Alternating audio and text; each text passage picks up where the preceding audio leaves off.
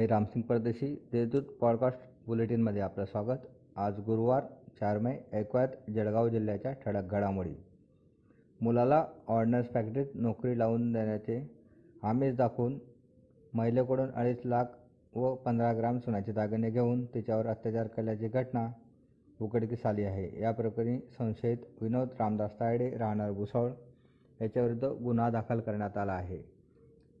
मेट्रोच्या कामे मिळालेल्या कंपनीकडून जळगावच्या माजी आमदार पुत्राला बासष्ट लाखात गंडवल्याची घटना उघडकीस आली आहे. या प्रकरणी शहर पोलीस ठाण्यात विजय वैद्य व रोहन वैद्य दोघं राहणार नमन मेटडाऊन सेनापती बापटमार्ग वेलफिंटन पश्चिम मुंबई या पितापुत्रांविरुद्ध गुन्हा दाखल करण्यात आला आहे. तालुक्यातील देव्हारी गावातील चोवीस वर्षीय अमोल अरुण पाटील या तरुणाने राहत्या घरात गळफास घेऊन आत्महत्या केल्याची घटना समोर आली आहे.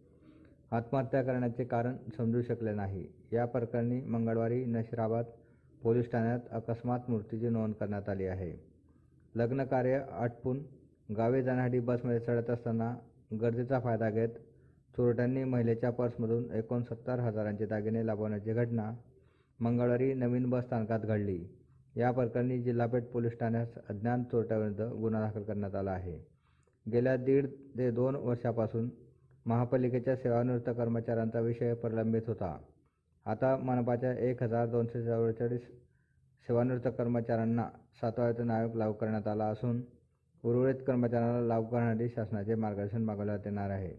या होत्या आजच्या ठळक घडामोडी. आता वेळ झाली ते स्थानाची भेटूया पुढील पॉडकास्ट बोलीत प्रसारणा तोपर्यंत संक्षिप्त बातम्या आणि ताज्या घडामोडींसाठी देशदूत डॉट कॉम या संकेतस्थळात